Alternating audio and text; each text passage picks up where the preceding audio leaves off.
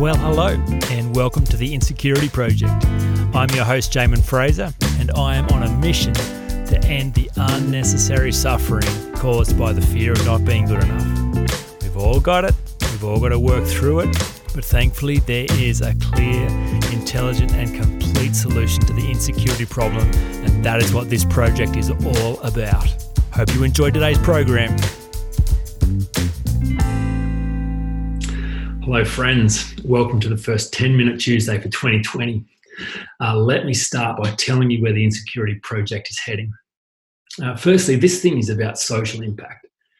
I, I'm sure you'll agree. There's just there's an urgency in the air. There's a sense that gone are the days for talk, gone are the days for small living and, and selfishness. That uh, it's time to band together and do good and that businesses must be a force for good. They must be about more than just money. They must be about raising the collective consciousness of the planet, contributing, contributing meaningfully and solving important problems. So I will take my place. I will take my place as a force for good, and I will help people do the same. The Insecurity Project is about doing the work around becoming adults every single human being is on a trajectory, a natural trajectory to become adults. But so much stuff gets in the way. There's so much internal and external stuff that stops people progressing in their journey, parking on the side of the road, and remaining in their dysfunction. But that's not only good for them. It's not only sorry. That's not only bad for them. Not only bad for their friends and family. That's bad for the world. And we all pay a price for our own dysfunction and each other's dysfunction out of that dysfunction, we make decisions that hurt ourselves and hurt others. And so the Insecurity Project is about doing some clear, intelligent, some, some complete thinking around the process of fully becoming an adult so that you can deal with this dysfunction overcome it. But we are each responsible for that process and to think globally about the impact of unresolved dysfunction, unresolved insecurity, remaining as a child in an adult's world, and to notice that that is a very costly decision, not just for you, but for the world. So there is work to do. There, there is work to do. And I am so committed to that work in my own life and doing whatever I can to help others do that work. No one can fix this dysfunction for you. You know, in, in the world of hashtag mental health, it's a conversation that's happening all the time, but I'm just, I'm far from inspired by the way those conversations go so often. There's, there's a lot of talk that doesn't lead to much change. Uh, there's a lot of visibility around these themes and these ideas on social media. There's a lot of content being posted. There's a lot of people telling others to feel better about themselves, to, to stop worrying about what others think and just start believing in yourself. And that's not how insecurity is solved. There is work to be done, there is a process to follow. And if you dance around this too long, you end up getting vaccinated by these ideas and discouraged, and, and you stop believing that it's possible to change. And then you start lying to yourself about happy, how happy you really are, and you descend into madness. I got challenged about that word madness recently by someone reviewing my stuff, saying that was a bit dramatic, uh, but it is not dramatic. It, it is it is an entirely suitable word to describe what happens with unresolved insecurity it causes inherently beautiful, intelligent human beings to make decisions against all better judgment, against internal values, decisions that hurt themselves and hurt others, that are reckless, that cause suffering, that induce pain, that uh, end up creating a, a trail of, of woe. That, that is madness. That's the only way to describe it. So there is work to be done. And uh, my message is going to get louder around that work and clearer about the need to do that work and the process to do that work and the responsibility we each have to do that work. Uh, I, uh, my intention is to work with ambitious people who are trying to do good stuff in the world and, and trying to live their best life, but realize they're internally limited. And they realize if they don't deal with their stuff, they're never going to achieve the, the ambitions that they have inside them. Uh, and by the way, when I say ambitious people, that is everyone. Uh, to desire is human. So the sense of ambition is what defines us as a human being. It's what makes us alive. Uh, so often people have shut down desire and have turned off ambition. which begins the process of dehumanizing themselves. But nevertheless, it can be awakened and it can be re engaged. Uh, so, but without that sense of ambition, there is there is not the internal motivation to solve this problem. So, uh, yeah, I really only have a message for people who are willing to explore that ambition and realize that without doing the work around their own dysfunction, they'll never see that ambition achieved. So there's a few changes to the, the setup for this year. Uh, the podcast will continue. I'm not going to do as many coaching sessions. Some of the the feedback I've had and when I've reviewed the effectiveness of those sessions, I think sometimes it creates a, a false idea that you can experience dramatic and lasting change in one conversation.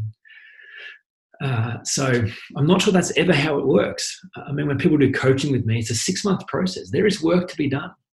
So, case studies, yes, I'll, I will keep revealing the process and giving you examples of what is working and, and the fruit in people's life. Um, I want to have more conversations with experts who are playing in this space and collaborate with others. Uh, I'm going to introduce three experts this year in the area of spirituality, sexuality, and finance.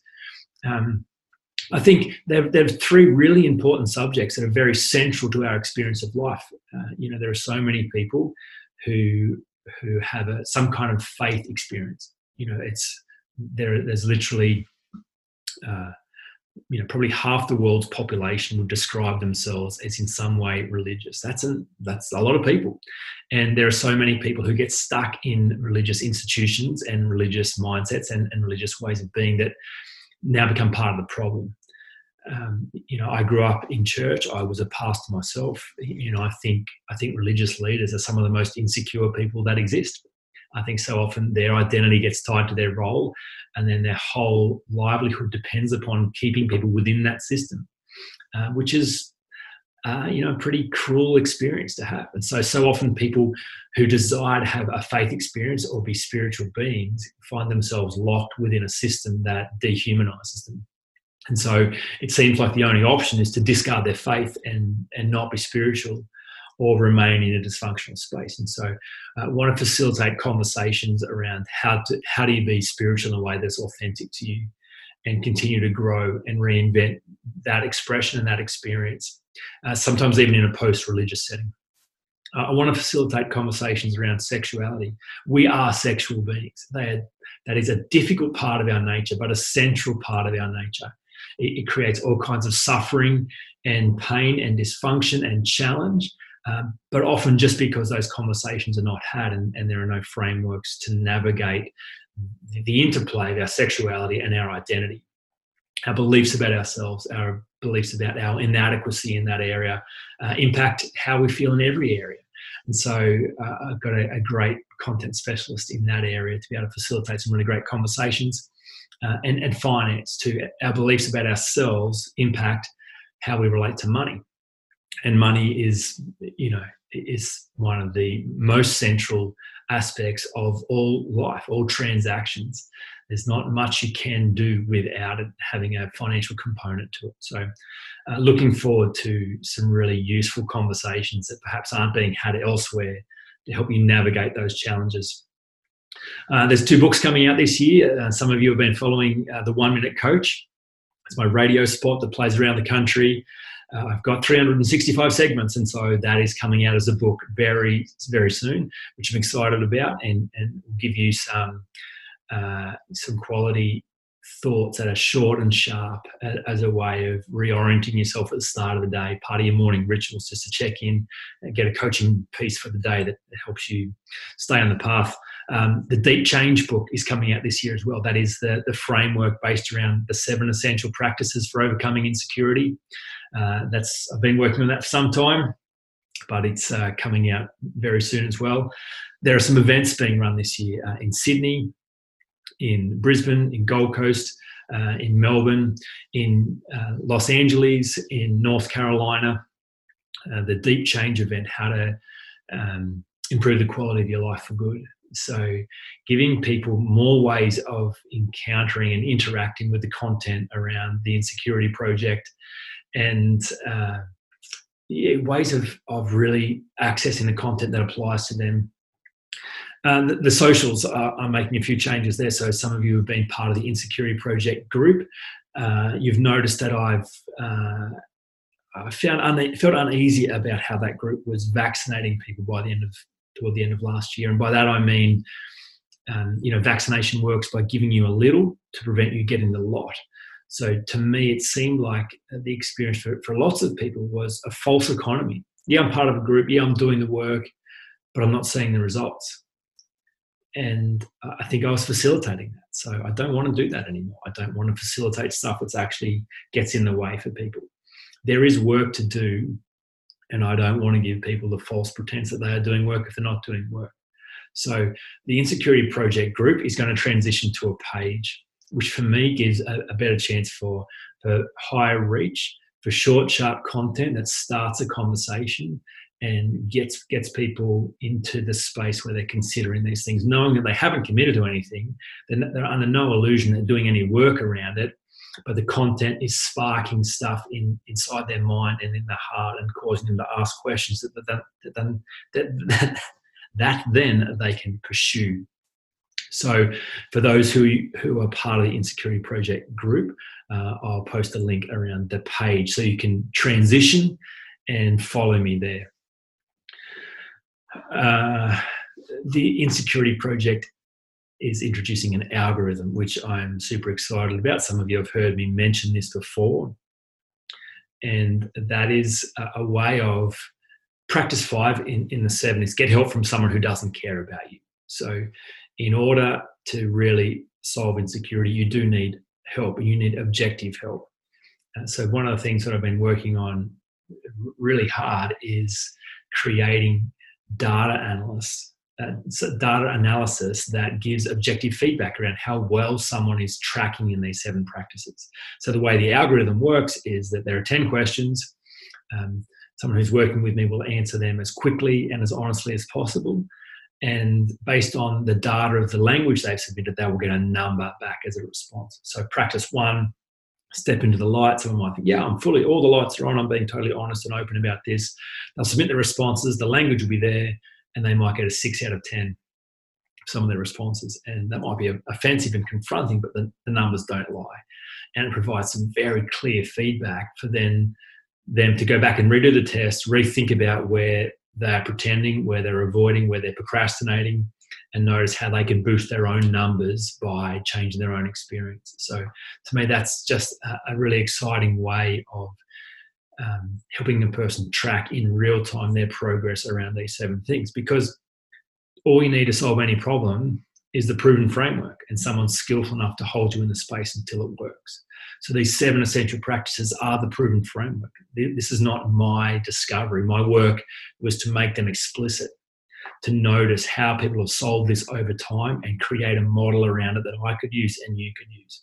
And then to create systems and processes that hold you in that space until you get the job done, until you get to show up to life unhindered by doubt, fear, and insecurity, and you can be at your best where it matters most. Uh, so, um, my intention is to have a world class coaching product that is a go-to in the industry for people who are ambitious, for entrepreneurs, for leaders, for business owners, for people who are trying to do big things. They understand they need a business plan and a marketing plan, but they've got to have done the work around their own soul, their own being, their own personal development, and that the Insecurity Project, uh, unhindered six month coaching program, would solve that problem at a very high level. Uh, I feel like I'm talking really fast, and that's probably no surprise.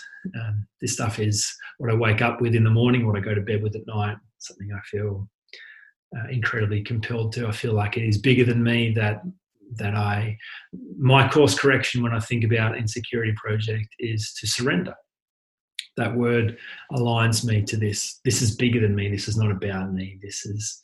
It would be incredibly selfish. It would be incredibly. It would be incredibly unkind of me to play it small in this space to be anything less than all in.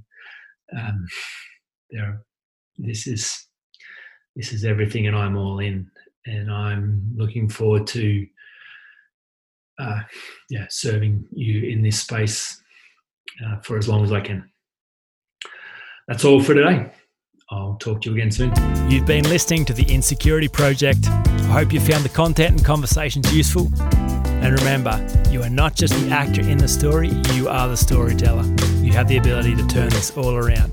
For more information about overcoming insecurity, check out the insecurityproject.com.